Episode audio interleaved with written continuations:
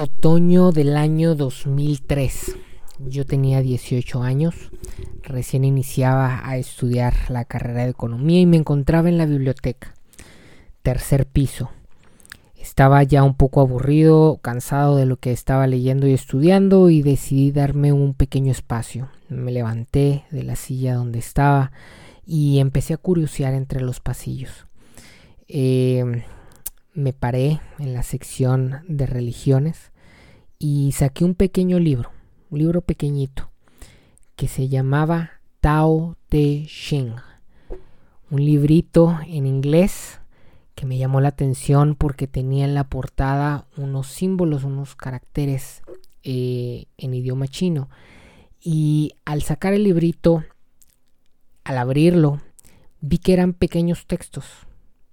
Busqué el primer texto y leí lo siguiente. Literalmente estoy leyendo, bueno, estoy haciendo, un, voy a hacer una traducción de la versión de este libro que yo leí en, en ese momento. Conseguí ese librito eh, en su momento. Tengo cinco versiones distintas en mi biblioteca de, de, este libro. Si en algún momento alguien me quiere regalar algo, me puede regalar una versión de este libro. Eh, y lo he leído en más versiones de las que tengo. ¿no? Tengo algunas en español y en inglés. Quiero traducirles particularmente de esta eh, versión que fue la primera que yo leí hace ya casi, hace ya casi 17 años. Dice, y estoy tratando de traducir, el Tao que se llama Tao deja de ser Tao. Aquello que nombramos no puede ser permanente, porque aquello que no tiene nombre es el origen de las cosas que existen en el cielo y en la tierra, pero es en el nombrar que nacen las cosas. Voy a hacer una pequeña pausa. Eh, al ratito voy a leer otra, otra versión eh, con el objetivo de ya aterrizar a las enseñanzas. Pero quiero que piensen en ese muchachito de 18 años. Quiero que piensen en un chico que hasta ese momento y aunque ya cuestionaba eh, el cristianismo, nunca había tenido acceso a, otro tipo de religión, a otro tipo de eh, planteamiento espiritual y al leer estas primeras frases se queda maravillado por eh, la profundidad de las palabras.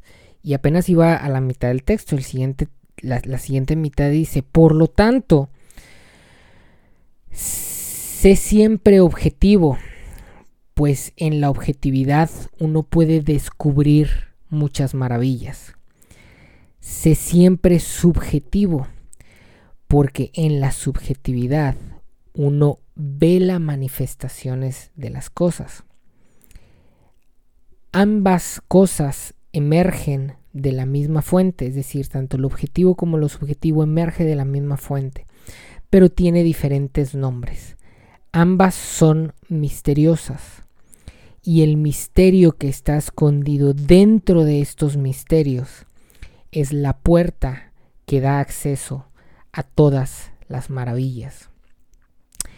Este primer capítulo, este primer verso, eh, este primer poema de corte espiritual me dejó maravillado. Eh, ese mismo día saqué el librito de la biblioteca. No recuerdo qué materia estaba estudiando ese día. No recuerdo eh, si me fue bien en el examen o la tarea que estaba haciendo, pero tengo presente en mi memoria ese momento. Antes de estudiar temas de judaísmo, antes de estudiar islam, antes de estudiar budismo, antes de eh, acercarme al hinduismo, tuve acceso a este pequeño libro que no tiene la intención de ser un libro religioso, que en su momento fue un libro de filosofía, pero que ha sido origen para muchas religiones em, orientales, bueno, particularmente la religión taoísta, de la que en un momentito vamos a platicar un poquito más, pero influyó mucho en otras religiones como el budismo, el confucianismo, muchas otras religiones están relacionadas con esto. Em, si bien fue el primer libro no cristiano que leí, para mí, al leerlo, completo al, tratar de acercarme y tal vez muy, no, no tal vez, muy probablemente lo leo con ojos de una persona cristiana. Viendo estos textos eh, mucho más cristianismo, de ese cristianismo que hablamos en el capítulo anterior, que, que, tiene que ver con el amor y con la gracia, vi estos textos mucho más cristianismos que en muchos otros libros cristianos que he leído. Y para mí el haber leído este texto, a lo mejor antes que otras religiones, permitió o me permitió abrir mi panorama a entender que detrás de los dogmas que se pueden construir en una religión hay una interpretación de la vida y que uno tiene que acercarse a esa interpretación de la vida para poder tener aprendizajes, para poder tener eh, mejores herramientas para acercarse a la propia religión, a la que tú practiques o a la que no practiques, a lo mejor tú dices, yo no practico ningún tipo de religión, pero bueno, este tipo de libros, este tipo de interpretaciones de la vida nos permiten acercarnos a nuestra experiencia humana de una mejor forma. Entonces, eh, partiendo de esta introducción, les comento que vamos a hablar un poquito de los orígenes de este libro, eh, vamos a hablar un poquito del impacto que ha tenido, eh, que ahorita ya les mencioné algunas cosas, pero, pero, vamos a profundizar un poquito más y vamos a cerrar con eh, las enseñanzas particulares que creo que podemos sacar de esta filosofía taoísta o si la quieres empujar a la religión, la religión taoísta, haciendo un recuento de lo que hemos estado viendo en episodios anteriores partimos con el judaísmo y sacamos dos palabras como grandes enseñanzas, ¿no? Que eran la, identidad y el propósito. Continuamos con el islam y sacamos otras dos palabras que era el tema de la belleza, eh, de, lo estético y em, de la entrega.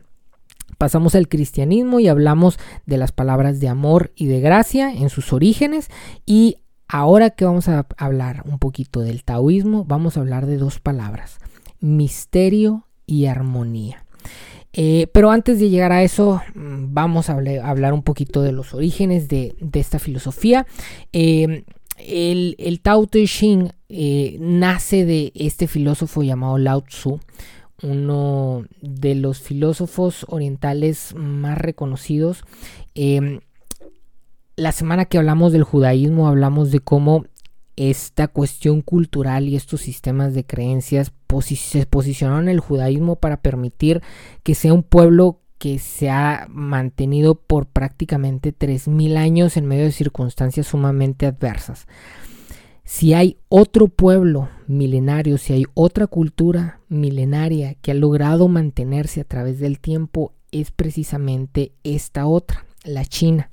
Y si bien hablamos de cómo el judaísmo había sido un epicentro de donde surgen ahora dos grandes religiones que caracterizan a eh, el occidente y a Medio Oriente como son el cristianismo y el islam, el taoísmo, aunque es una religión relativamente pequeña como también lo era el judaísmo, el taoísmo eh, es origen de la religión eh, budista y tiene ciertas influencias sobre la hinduista. En los próximos dos episodios vamos a hablar del budismo y del hinduismo, lo vamos a revisar un poquito más a detalle. Eh, pero por lo pronto, entender y, y, valorar esto que sucedió en el judaísmo, esto que sucede a través del taoísmo para, para, la China milenaria, de cómo lo que creemos, lo que pensamos, la filosofía y la interpretación de la vida a términos religiosos, pero sobre todo culturales, tiene la capacidad de dar permanencia, tiene la capacidad de generar una base sobre la cual se pueden construir muchas cosas. El objetivo de este podcast, el objetivo de Refabulare, es precisamente cómo nos podemos replantear, cómo podemos recontar estas historias para generarnos a nosotros estos elementos, estos pisos, estos fundamentos sobre los que nosotros también podemos construir vidas significativas, sobre la que nosotros podemos construir vidas con propósito.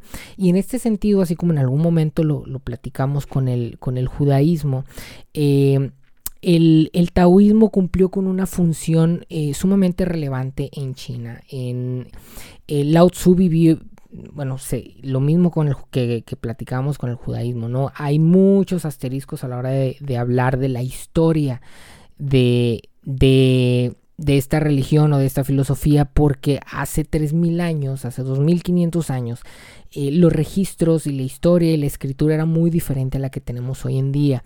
Entonces, esto que les platico, que les comento, ha, ocurrido por temas de tradición oral, al menos en, sus primeros momentos, hasta que ahora se han tratado de rescatar ciertos documentos, se han encontrado ciertos documentos, académicos han hecho los esfuerzos por tratar de decir, al parecer fue así.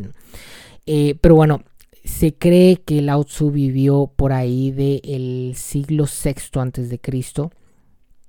Eh, fue contemporáneo de Confucio eh, era bibliotecario. De hecho, hay una historia en donde dicen que Confucio va eh, a los archivos de, la comunidad en donde vivía Lao Tzu y Confucio conoce a Lao Tzu. Y dicen que cuando lo conoce sucede algo muy particular porque al, conocerse, al, toparse con él, Confucio, que ya era una persona que empezaba a agarrar renombre como también un sabio, un filósofo de, la época, dijo lo siguiente respecto a Lao. También, también lo voy a traducir porque esto eh, lo tengo aquí subrayado en, en, una de las traducciones, perdón, en uno, Sí, en una de las traducciones o de las versiones que tengo de este libro y en una de las introducciones es donde encontré esto y es otro libro que tengo también en inglés, entonces voy a tratar de hacer igual una, una traducción. Dicen que cuando Confucio conoció a Lao Tzu y regresó a su propia comunidad y platicó con los discípulos que ya Confucio tenía, les dijo respecto a Lao Tzu, dice, yo sé que, los, que las aves pueden volar Sé que los peces pueden nadar y sé que los animales pueden correr. Pero por lo mismo sé que el que corre puede ser atrapado, que el que nada puede ser pescado y que el que vuela puede ser disparado. Sin embargo, respecto al dragón y a lo mejor en algún momento podemos platicar de lo que significa los dragones dentro de la cultura china, pero ahorita creo que va a ser suficiente con lo que les voy a leer para entender el impacto que generó Lao Tzu en Confucio. Dice, pero respecto al dragón, yo no sé cómo es que surca los vientos y atraviesa las nubes, y cómo es que tiene la capacidad de integrarse con el cielo. Lao Tzu a quien conocí hoy es como un dragón. Confucio, uno de los grandes personajes de la cultura oriental, dijo esto respecto a Lao Tzu. Una persona que originalmente no tenía discípulos, que no, no tenía esta intención como Confucio a lo mejor de generar algún tipo de escuela, sino que simplemente era un empleado, un bibliotecario que tenía tiempo de leer, que tenía tiempo para reflexionar y que tuvo la capacidad de en un solo encuentro generar este tipo de impresión en, en Confucio.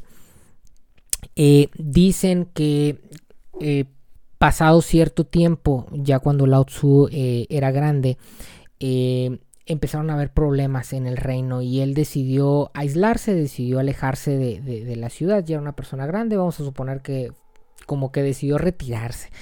Y cuando cruzaba una de las fronteras eh, estatales, por así decirlo, eh, él ya era más o menos reconocido como una persona muy sabia, lo reconoció una persona y le pidió, esto es lo que se, dice, ¿no?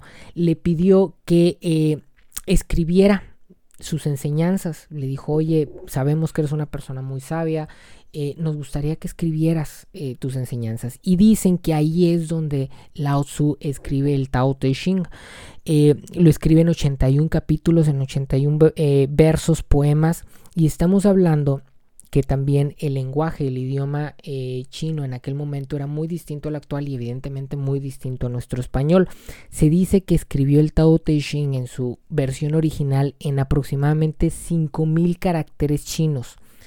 ¿Qué son 5.000 caracteres chinos? 5.000 caracteres bueno, no chino, 5000 caracteres de nuestro idioma representan aproximadamente dos páginas de Word en espacio 1.5.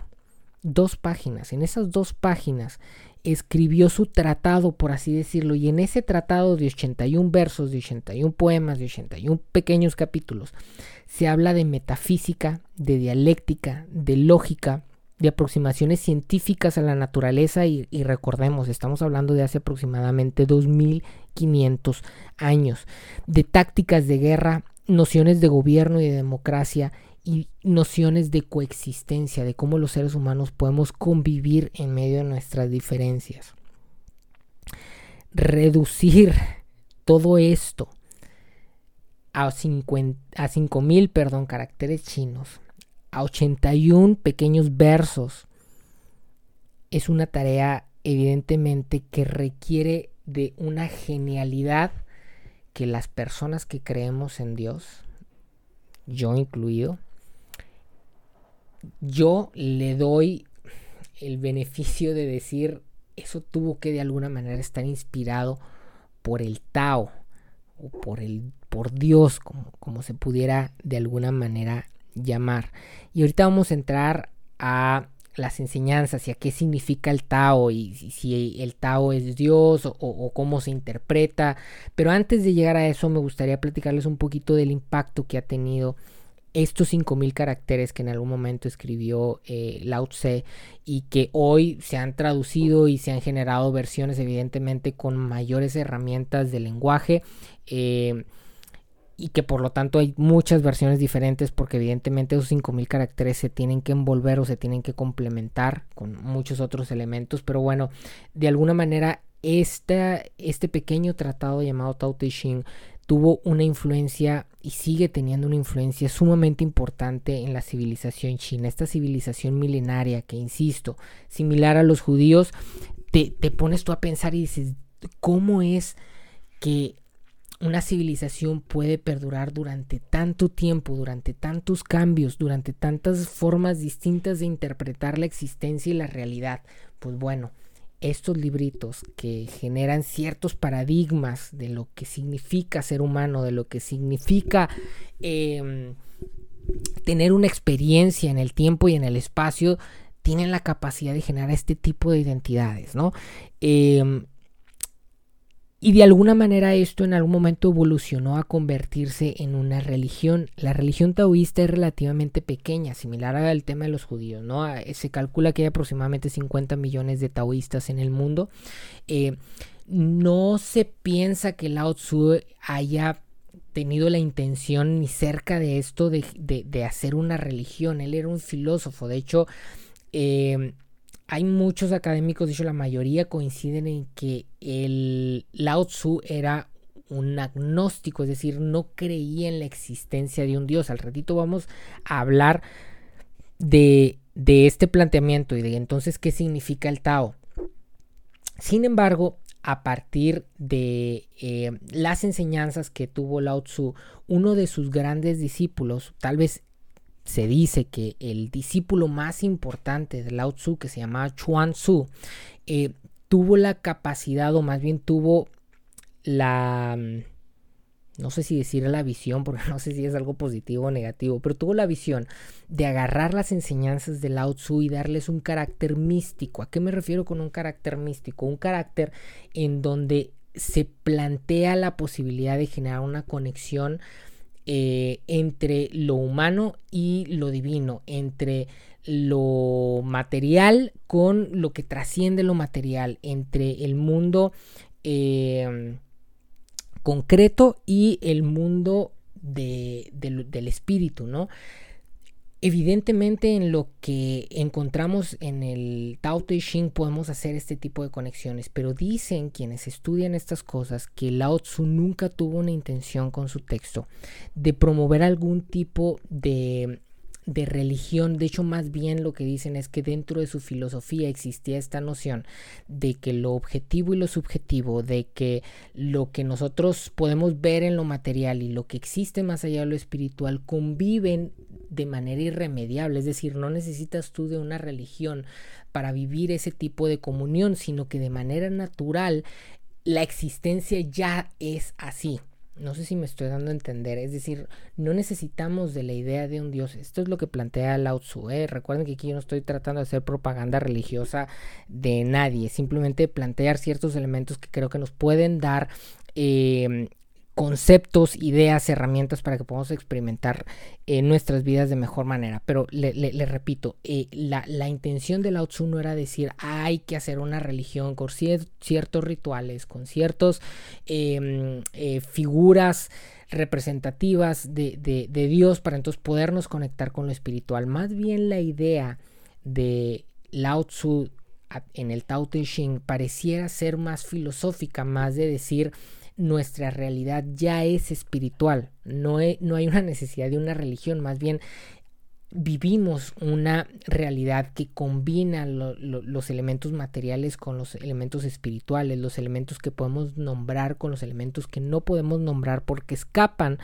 a la capacidad que tenemos los seres humanos de interpretar eh, o de nombrar o de etiquetar esas realidades trascendentes. Sin embargo, les decía, tuvo un discípulo, Chuan Tzu, que sí bajó estos elementos que tenía eh, Lao Tzu en el Tao Te Ching y trató de mistificarlos. Eh, y allí todavía aún no se planteaba como una religión, simplemente este discípulo tenía como que este enfoque, ¿no? Alternativo. Pasaron algunos años en China, entró una etapa en donde se empezaron a prohibir, por así decir, la libertad de, pensamiento y de culto y se impuso eh, la filosofía o la religión de Confucio como eh, una forma de estandarizar el pensamiento de los chinos. Ustedes saben que el territorio chino es muy grande, que hay, muchas hay mucha población. Desde aquella época ya era todo un reto el tratar de gobernar.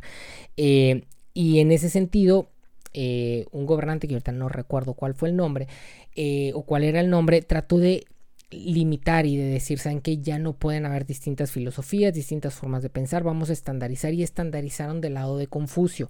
Cuando sucede esto, surge un rebelde, creo que siempre que hay imposiciones surgen estos bienaventurados rebeldes que se llamaba Shang Ling y él trata de rescatar el tema del taoísmo y allí en ese momento se vuelve una suerte de religión que como les digo eh, ahorita tiene mm, aproximadamente 50 millones de seguidores. Eh, estuve yo en algún momento en Beijing, en China, y fui a un templo que se llama Bai Yun Wang que significa o la traducción sería algo así como el templo de la nube blanca. Dentro del taoísmo hay tres eh, grandes templos ceremoniales, si no mal recuerdo los tres están en China, solo uno está en Beijing, que es este y que es como el más importante y es un lugar impresionante. No, no, no, es un templo tradicional como los que nosotros conocemos, ¿no? Una iglesia, una estructura de este tipo, sino más bien es una suerte de complejo con múltiples salas.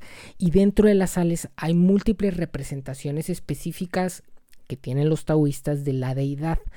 Es decir, tú entras a una sala y vas a encontrar distintas versiones o distintas imágenes que plantean la idea de dioses. Pero el taoísmo es muy claro en especificar que aunque existen esas representaciones, ellos no piensan que esos son dioses concretos eh, divinos que están en algún lugar eh, y que de alguna manera cumplen con distintas funciones, sino que más bien todas estas representaciones, los, los, taoístas lo manejan como una forma de representación que tenemos nosotros los seres humanos respecto a una realidad superior que es inabarcable y que emerge de alguna manera dentro de los límites de, de, de nuestra capacidad de representar y de generar lenguaje para esta realidad, pero la realidad escapa a nuestra capacidad de representación y de lenguaje. Es decir, ¿cómo decirlo? Inclusive podríamos decir que el taoísmo niega la existencia de Dios en términos de tiempo y de espacio, porque el tiempo y el espacio son elementos físicos sobre los que nosotros los seres humanos construimos conocimiento. Y entonces los taoístas, platicaba ahí con una de las personas que estaba en este centro, y me decían, eh, dice, ustedes en Occidente, dice, tratan de empujar todo al conocimiento, dice, y, y está bien, dice, no los juzgo, ¿no? Dice, pero nosotros acá en Oriente tenemos esta facilidad o esta capacidad más sencilla de separar el entender cuando nosotros generamos un conocimiento y que este conocimiento no representa necesariamente la realidad. Es decir, la representa desde nuestros límites de lenguaje y de representación, pero ellos entienden que la realidad es superior a la que nosotros podemos representar y para ellos esta idea de lo divino, esta idea de lo que trasciende lo meramente material, no puede ser de alguna manera nombrada. Y ahorita vamos a regresar al, primer texto que eh, le, leí al principio del Tao Te Ching. Hay 80 textos más que, no voy a leer ahorita, pero lo voy a volver a leer para tratar de volver a conectar con esto que les estoy diciendo. Insisto, entran ustedes al templo de la nube blanca y van a encontrar, no les miento, decenas, si no es que llegan a ser centenas de representaciones de dioses y te dicen, mira, este es el dios eh, al que se le ora o al que se le pide cuando hay algún tipo de enfermedad. Y este es el que se le pide cuando hay algún tipo de reto en lo profesional. Y esto es lo a lo que se pide cuando uno quiere encontrar el propósito de su vida. Y hay múltiples representaciones, pero dicen, esas representaciones son útiles para nosotros. En el fondo nosotros sabemos que la realidad superior, la realidad que trasciende, no va a ser nunca alcanzada por nuestros esfuerzos de darles una representación, de darles un nombre. Y sin embargo nosotros necesitamos darle ese nombre. Y aquí es donde quiero pasar ya a la parte final, la parte de las enseñanzas. En esto que les acabo de mencionar, o ya con este contexto que les acabo de mencionar, quiero regresar a ese primer verso, a ese primer poema, a ese primer capítulo de los 81 que integran este pequeño texto que se llama Tao Te Ching. Eh, primero decirles, el Tao, ¿cómo se traduce el Tao? El Tao es un, cara, eh, es, un símbolo chino. Eh, que es básicamente una cabeza humana en movimiento. Y en este sentido, el Tao, que algunas, algunas personas la interpretan creo yo que erróneamente como un equivalente de Dios, de la palabra Dios.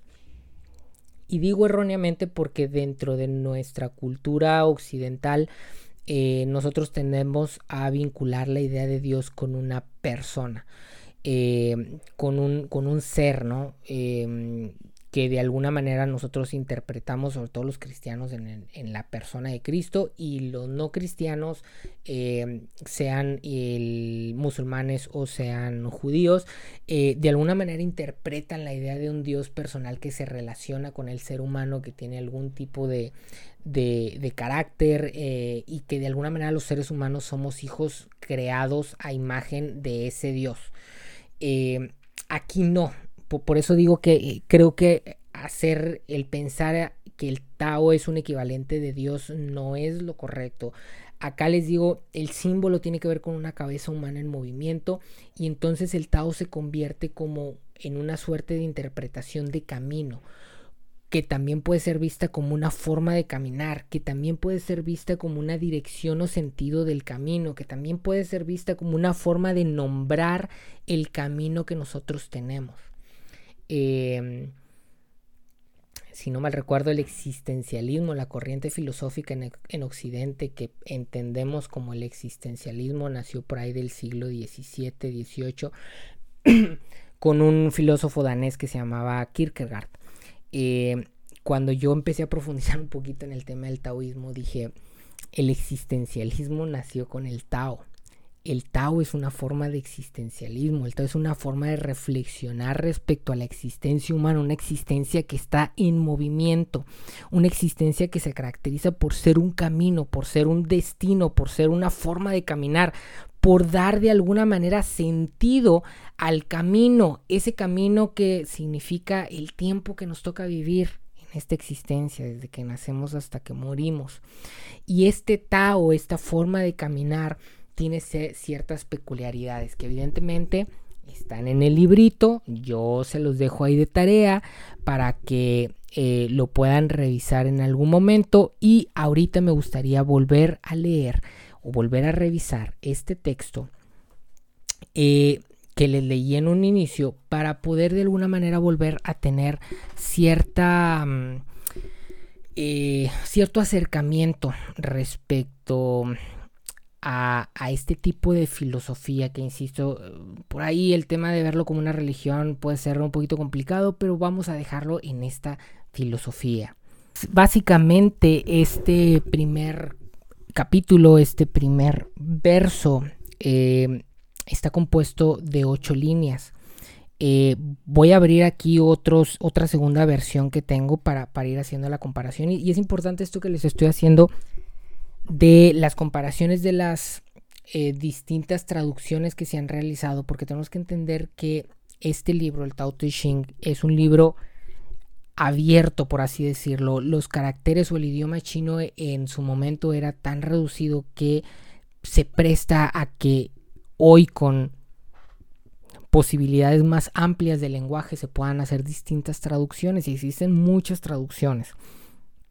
Esto de, en términos de gente que quiera decir, oye, yo quiero saber la fidelidad de lo que dice, pues es bastante restrictivo, pero para otras personas como yo y que tienen otros objetivos como el objetivo de refabulare, que es la posibilidad precisamente de renombrar, de, de refrasear, de, de, de, volver a contar estas historias con el afán de que sean útiles a nuestra vida, esto se vuelve súper interesante porque eh, hay un abanico de posibilidades ¿no? que, que, nos permiten jugar con el texto para traerlo a nuestro presente y hacerlo relevante.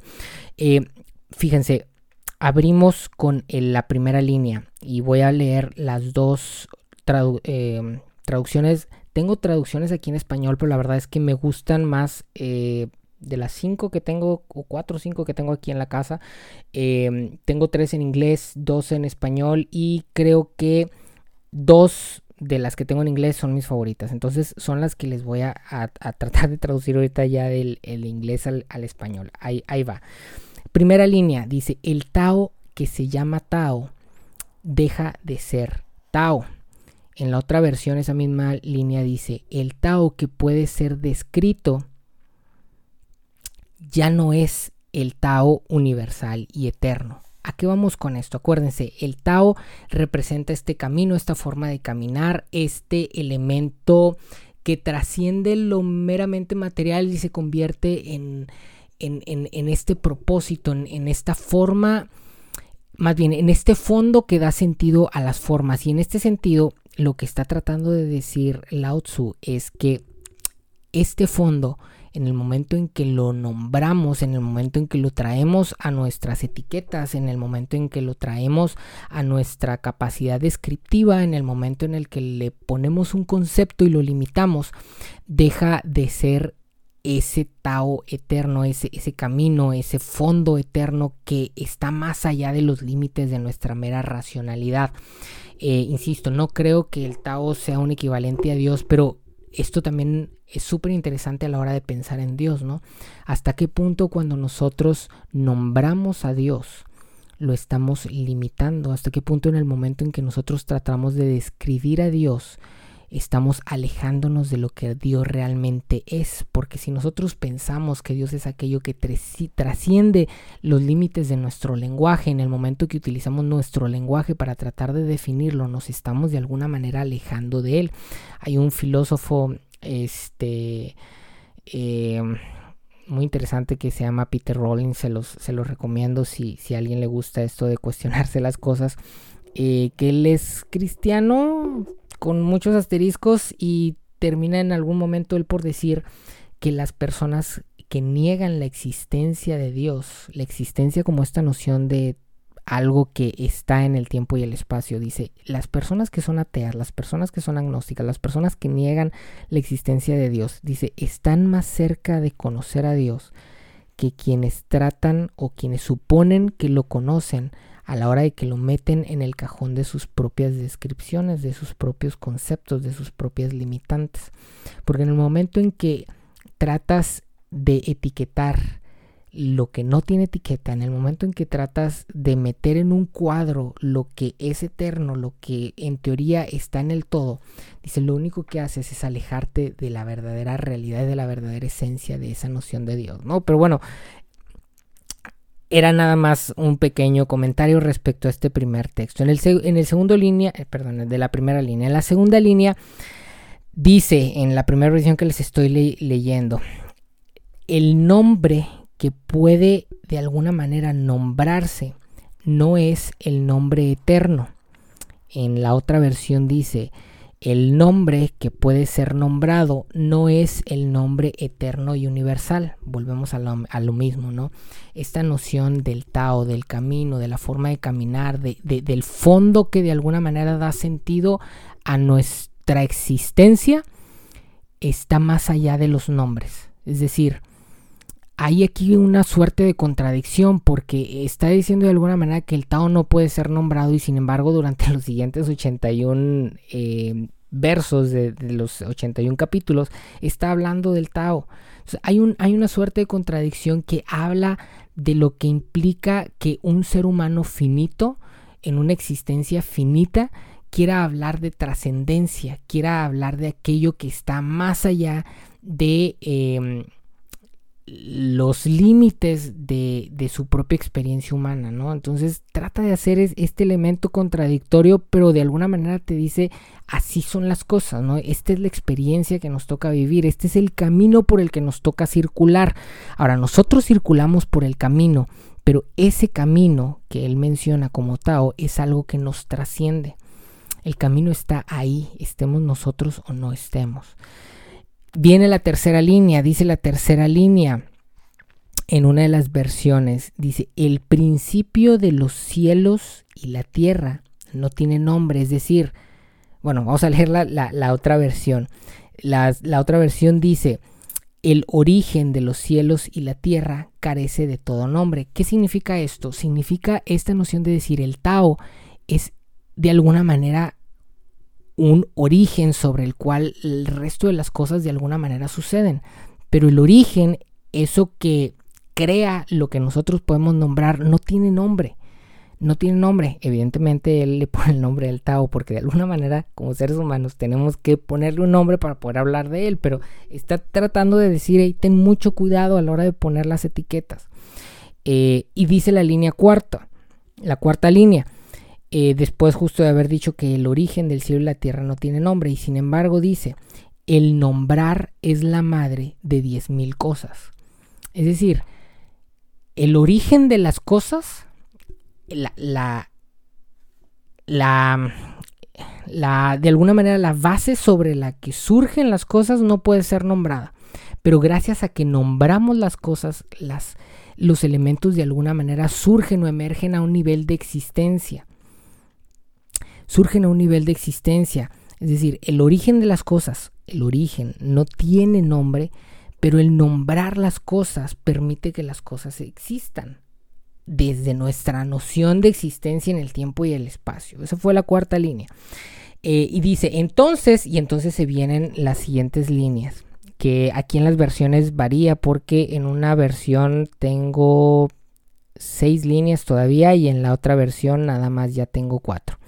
En la primera versión dice, sé siempre objetivo, porque en, en, lo objetivo nosotros podemos descubrir las maravillas. La otra parte, la otra traducción dice, vacíate del deseo, porque al vaciarte del deseo podrás percibir el misterio. Y dice la siguiente línea, en la primera versión, sé siempre subjetivo, pues en la subjetividad nosotros podemos percibir las manifestaciones de lo maravilloso. En la otra versión dice, llénate de deseo, porque en el deseo puedes percibir las manifestaciones de aquello que es maravilloso. Y luego dice, acaba de hablar de el deseo y no el deseo en una versión y en la otra versión habla de lo objetivo y de lo subjetivo.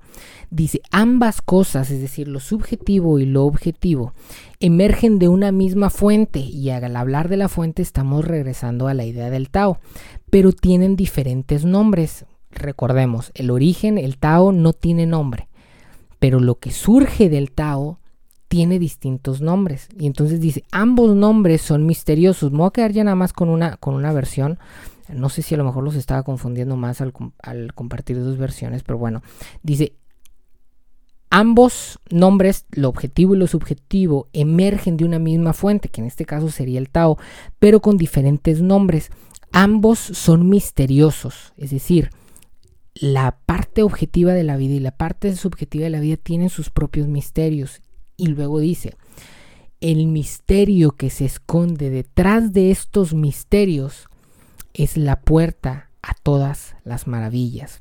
En algún momento si no mal recuerdo, en el primero o en el segundo capítulo, eh, les platiqué de esta danza que existe entre lo objetivo y lo subjetivo y cómo existe esta noción de lo intersubjetivo, del encuentro en donde la, parte em, de conocimiento se une con las creencias, en el momento en donde la parte objetiva se une con la subjetiva en el momento en el que el yo se encuentra con el otro y como en, ese, en esos encuentros hay magia, como en esos encuentros eh, eh, eh, existe, creo yo, la esencia de la vida, ¿no? Y, en este primer verso que, aparece en el Tao Te Ching, Lao Tzu nos está diciendo algo muy, muy, muy similar.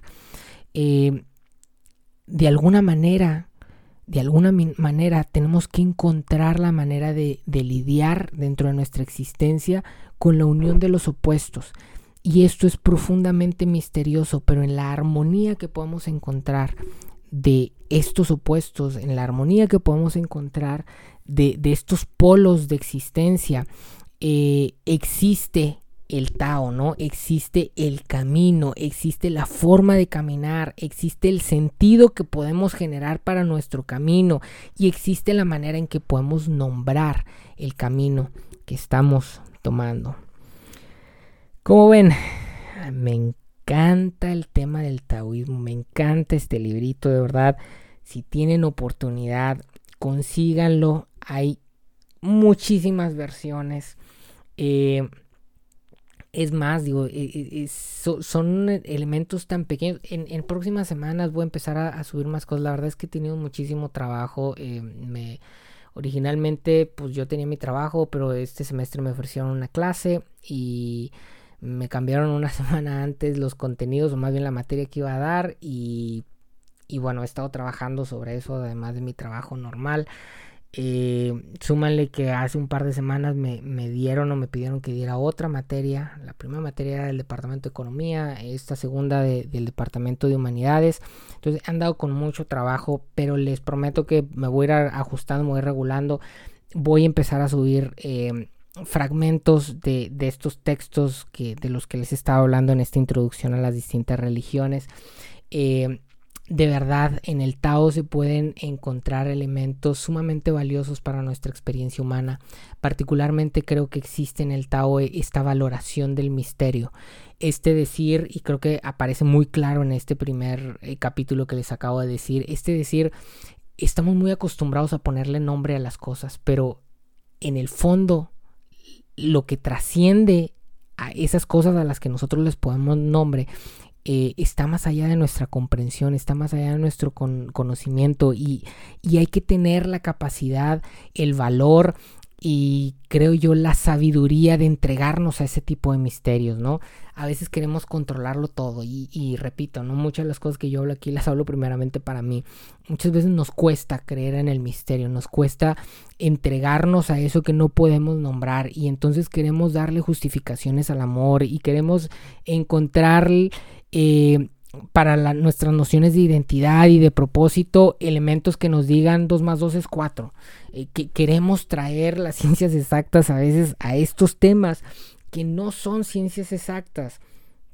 Nos perdemos de la posibilidad de misterio y nos perdemos la posibilidad de tener una vida de armonía, porque la realidad de la vida es que tiene elementos objetivos, pero también tiene elementos subjetivos y detrás de lo objetivo y detrás de lo subjetivo hay misterios y dentro de esos misterios, cuando nosotros nos atrevemos a entregarnos a estos misterios, nosotros podemos recobrar la capacidad de tener gozo y de sorprendernos por la maravillosa experiencia que es vivir por el maravilloso milagro que significa que te puedas levantar, que puedas ir a la montaña, que te puedas meter al mar, que puedas respirar el aire.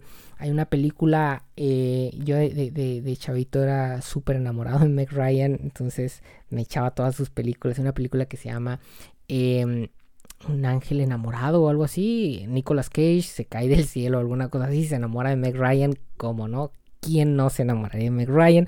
Pero bueno, se enamora de Meg Ryan y, y en algún momento sacrifica el, el ser un ángel, el, el tener eternidad, con tal de poder experimentar los labios de Meg Ryan, el calor de Meg Ryan. Y a veces perdemos como seres humanos esa, e, e, esa capacidad de, de, vivir y de experimentar y de sorprendernos porque muchas veces no estamos dispuestos a abrirnos a aquello que no podemos nombrar, a entrar en ese tipo de misterios. Y cuando no tenemos esa capacidad, nuestra vida empieza a perder armonía.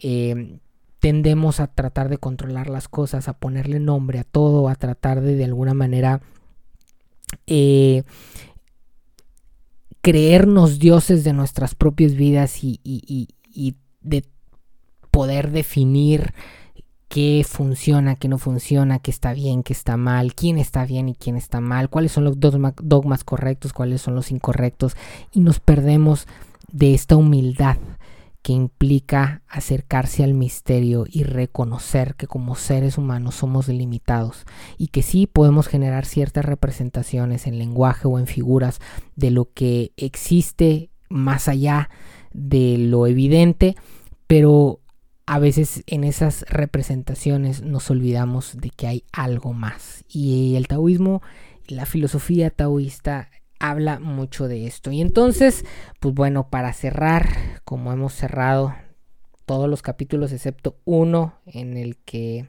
lo olvidé, vamos a leer, híjole, se me perdió, lo tenía aquí, eh, ahorita lo vuelvo a encontrar. Vamos a leer este texto que me encanta y que creo que resume y que puede integrar todas las cosas que siempre veamos de Martin Buber que dice no importa que en la contemplación de la existencia se admita una unidad superior al todo, como el Tao, o no, importa la manera de mirar y de sentir la unidad, es decir, importa la manera de, de mirar y de sentir al Tao que uno esté con el Tao en una relación exclusiva que tiña todas las demás y por ende el entero orden de la vida. Nos vemos eh, la próxima semana. Vamos a, a trabajar el budismo que particularmente en su corriente del budismo zen, está también muy influenciado por este tema del taoísmo. Y pues bueno, como siempre, es un gusto para mí, aunque he tenido poco tiempo y, me ha costado un poquito darme estos espacios para hacerlo. Me es un gusto poder compartir con ustedes. Gracias a las personas que escuchan, gracias por la paciencia. Este tema de hacer podcast es nuevo para mí. Eh, estoy aprendiendo en el proceso, pero eh, estoy confiado en que al correr el proceso vamos a ir aprendiendo, cada vez lo vamos a ir haciendo mejor y espero que, que, que se estén llevando cosas positivas de esto. Nos vemos la próxima semana.